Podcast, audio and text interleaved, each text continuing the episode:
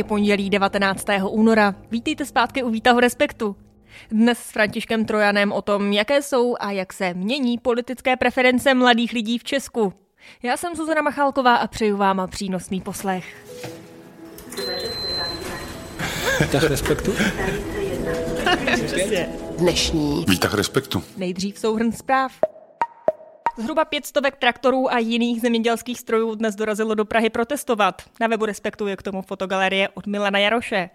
Dopravu v hlavním městě to ale nijak neochromilo, ještě během odpoledne traktory metropoly postupně opouštěly.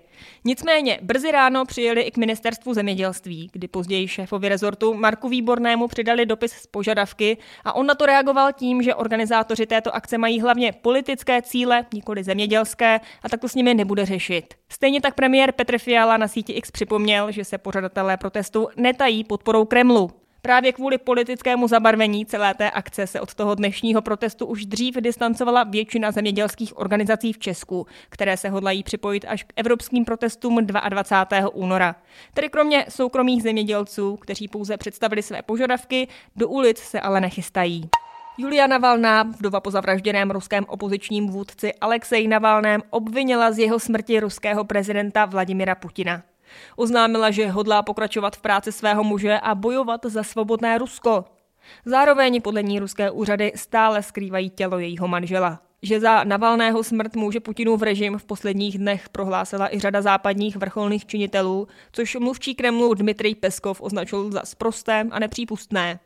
Dodám, že smrti Navalného se věnuje i Ondřej Kundra v komentáři, který najdete na webu i v aktuálním čísle Respektu.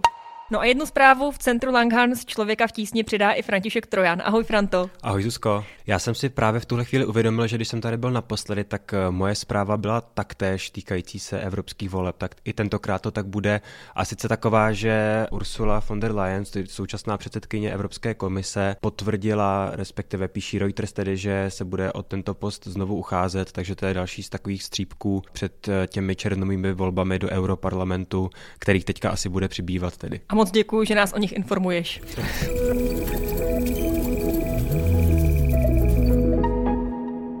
Dnešní Výtah respektu. Čtyři poslanci vydají za 40. Myslím, že ty výsledky máme. Jsme tady pro všechny. Pro rodiny s dětmi, pro mladé, pro studenty. Ivan Bartoš a Andrej Babiš, Pirátská strana a Hnutí Ano. Tak to jsou dvě politická uskupení, která by nejčastěji volili lidé mezi 15 až 20 lety věku. Těsně za nimi je pak ODS, což ukázal průzkum, který pro vzdělávací program Člověka v tísni Jeden svět na školách udělala agentura Median. No a v některých ohledech je to opravdu pozoruhodné. Tak Franto, první jsou tady u mladých lidí Piráti, druhé je ANO.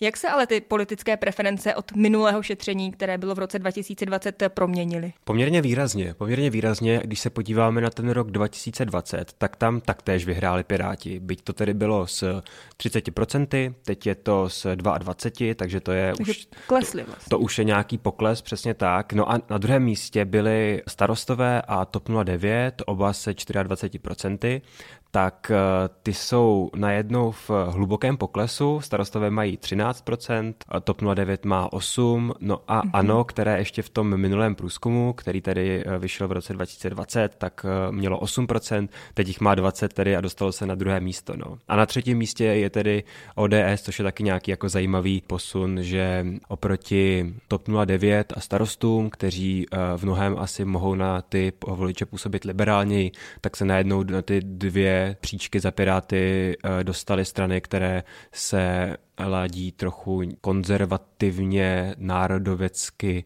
Zkrátka, že tam je tady ten posun. No to mě právě na tom zajímá. Můžeme nějak schrnout program těch jednotlivých stran, které vedou a právě těch, které tak propadly. Čím oni můžou ty mladé lidi zaujmout? Zaměřují se na ně vůbec?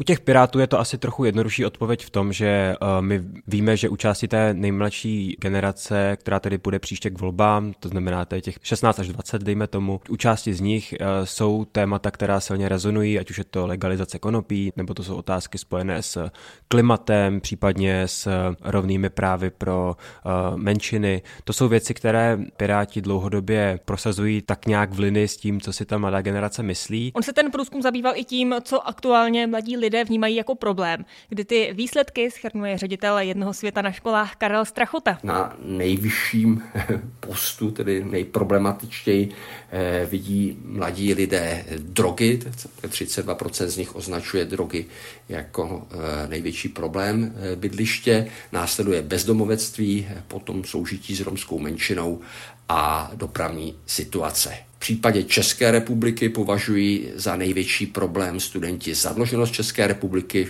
46% eh, studentů, téměř polovina.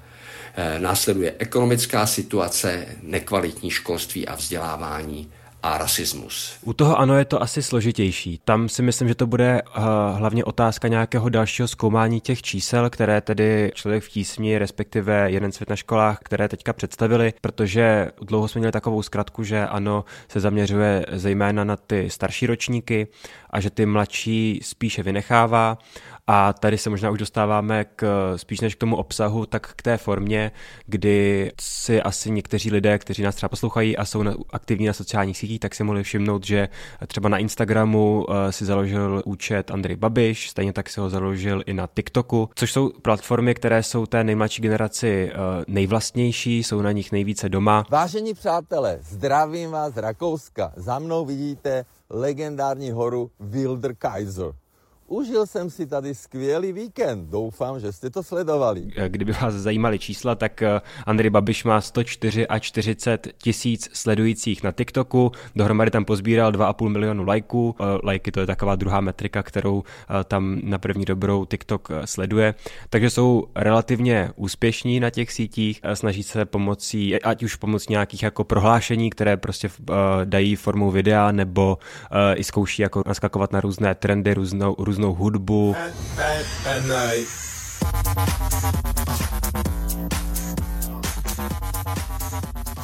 takové tanečky, pohyby, tak eh, se na ty nejmladší snaží zacílit, což já nemám proto žádná data, tak spíš si to jako vysvětluju tak, že pro ty mladé, které to třeba eh, baví sledovat nebo je to zajímá, tak eh, že na tom oceňují za prvé, že na, tom, že na té síti vůbec jsou a za druhé to možná pro ně může být jako takový bizár, který je prostě uh, zábavný sledovat, takovýho je asi na těch sítích jako spousta. Tak možná je to, to i srozumitelnější pro ně. Je to možné, uh, byť bych nepodceňoval, že by pro ně jiné věci nebyly srozumitelné, ale že zkrátka scrollují, scrollují, scrollují a najednou je tam Andrej Babiš nebo Alena Šilerová, tak uh, se to potom možná i při nějakých jako řečení toho, co je jejich politická preference, tak si to třeba i propojí.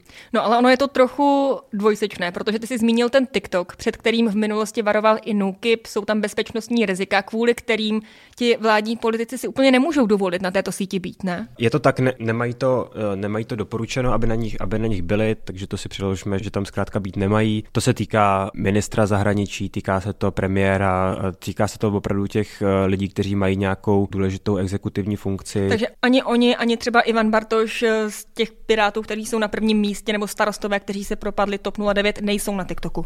Starostové nově TikTok TikTok mají, kde tam se už asi můžeme bavit o tom, že to je zkrátka politická strana a není to jako součást uh, přímo jako státní zprávy. Starostové jsou nově i na TikToku. Jo, slyšíte správně. Chceme s vámi komunikovat napřímo a srozumitelně.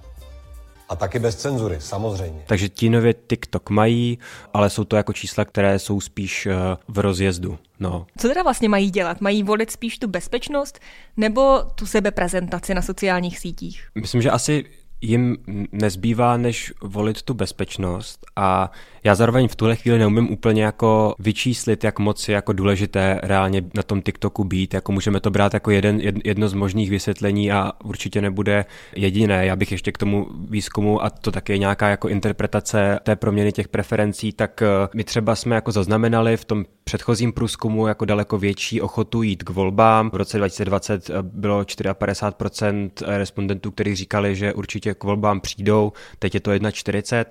Hodně se to přisuzovalo třeba covidové pandemii a sice tomu, že zkrátka ta nejmladší generace najednou byla v přímém kontaktu se státem, který jim říkal, že teďka nemohou chodit do školy, že se musí testovat a tak dále. Mm-hmm. Byli hodně na těch sítích, tak s tím letím nějak se jako hodně propojuje potom i ta vyšší ochota, vyšší jako odhodlanost jít k volbám, tak to se třeba proměnilo, takže najednou je ta skupinka eh, těch, co chtějí k volbám jako menší. A tady ještě poznatek ředitele jednoho světa na školách Karla Strachoty. Co je dlouhodobým neradostným trendem, je prohlubující se skepse středoškoláků ohledně možnost ovlivnit eh, řešení problémů ve své obci, ve městě, když žijí, či v České republice. Eh, v roce 2020 eh, věřilo 28% středoškoláků, že takovou možnost mají. Nyní je takových jen 15%. Zároveň asi 40% studentů teď v tuhle chvíli neví, komu přesně by ten hlas hodili, byť třeba eh, k těm volbám mít chtějí. V tom posledním průzkumu v roce 2020 to bylo 28%, takže tohle číslo jako narostlo a můžeme teoretizovat, že část z těch, co teďka neví, tak eh, to potom nakonec eh, hodí některé z těch v úzovkách liberálnějších stran. To nevíme, ale že tam jsou i jako další tady nějaké jako ještě proměné. A ještě jedna důležitá věc, ono v těch tématech, která mladí lidé řeší, se určitě odráží ty aktuální konflikty, třeba válka na Ukrajině, tak ovlivňuje to nějak postoj mladých lidí k tématům, jako je bezpečnost, demokracie nebo příslušnost k nějakým mezinárodním organizacím, jako Evropská unie, NATO podobně? Hmm, uh, podpora uh, Severoatlantické aliance nebo Evropské unie, tak uh, tuším vzrostla oproti tomu poslednímu šetření. Nyní 79% středoškoláků hodnotí naše členství v Evropské unii pozitivně. V roce 2009, kdy jsme tu otázku zařadili poprvé, to byla necelá menšina, pouze 43 procent středoškoláků. V tomto směru si myslím, že se to určitě reflektuje a je tam vlastně spoustu jako dalších zajímavých uh, poznatků, například znovu potvrzení faktu, že nej, nejvíc uh, mladí lidé čerpají informace ze sociálních sítí. Ty se tomu vlastně nedávno věnoval. Nedávno jsem se tomu věnoval, mě tam zaujalo, že to, že byť je to jako dominantní, to znamená asi 67% toho vzorku eh, čerpá informace primárně ze sociálních sítí nebo hlavně ze sociálních sítí. To je třeba jako oproti tomu poslednímu šetření eh, pokles, ale stále je to teda ta nejdominantnější zdroj informací, takže tam opravdu myslím docela dost poznatků o té eh, generaci současných středoškoláků. Franto, ještě na závěr mě zajímá, do jaké míry se na těch politických preferencích třeba může odrážet nějaká životní spokojenost mladých lidí, protože i tomu se ten průzkum věnoval. Ukázalo se, že zatímco spokojených lidí mírně převažuje nad těma nespokojenýma, tak těch výrazně nespokojených přibylo. Hmm. Tak může to být třeba jeden z důvodů, proč se přiklánějí k tomu nebo k jinému politickému uskupení? Ano, to je další zajímavá zpráva uh, z toho uh, výzkumu a jde o nějak, nějakým způsobem o logické propojení, taková politologická poučka, že když roste nespokojenost se životem, tak uh, rostou preference straně, která je v tu chvíli zrovna v opozici. Zároveň je nutné připomenout, že z ANO vyrostla také nejsilnější vládní strana, tedy ODS, to znamená, ty důvody musí být i jinde, čemuž bych chtěl přijít na kloup v textu, který někdy v příštích eh, dnech eh, začnu psát, tak uvidíme, na co přijdu. Budeme se na to moc těšit a určitě upozorníme, až bude venku. Franto, moc děkuji za ten výtah dnešní, mi se krásně. Taky děkuji a taky se mě krásně. No a na webu Respektu už jsou nové texty, jeden z nich se věnuje Ukrajině a druhý farmáři, který se nepřidal k aktuálním protestům. A taky už je venku nový Respekt s pořadovým číslem 8, ke kterému vás zve redaktor Erik Tabery. Hlavně je to skvělé číslo, musím říct, což neříkám často, ale myslím si, že tady můžu. Je tam řada opravdu, myslím, že hodně zajímavých a důležitých textů, například o tom, jestli se Česká republika promění v Detroit, což je taková jakoby pomyslná nadsázka, vzhledem k tomu, že eh, český průmysl je hodně závislý na automobilovém průmyslu a tomu se úplně nedaří. Mění se samozřejmě na elektroauta, u nás ten trend zatím tolik není, a třeba jeden z těch expertů tam říká, že brzy zanikne až 10 eh, pracovních míst, které jsou napojeny na tento průmysl. Nebo jiný expert říká, že teď je tenhle rok, ten, který rozhodne vlastně o budoucnosti. Máme tam o jaderné energetice, která je u nás obrovské téma, jestli budeme dostavovat a jak. A kdybych teď měl rychle jako zlehčit, tak bych zlehčil tím, že tam máme rozhovor o ptácích. A vedle toho bych ještě určitě zmínil naší velkou reportáž eh, z takového místa v Litvě, kde je největší pravděpodobnost, že kdyby Rusové zautočili na nějakou pobaltskou zemi, tak tam. A Ondřej Kundra s Matějem Stránským tam byli a přivezli podle mě výbornou reportáž nebo o tom, jak se bádá a hledá naše minulost na Pražském hradě. Výtah. Jo. Výtah respektu. Co ještě jinýho? Dnešní. Výtah respektu. A tady je dnešní výtah u konce. Tak zase zítra v pět.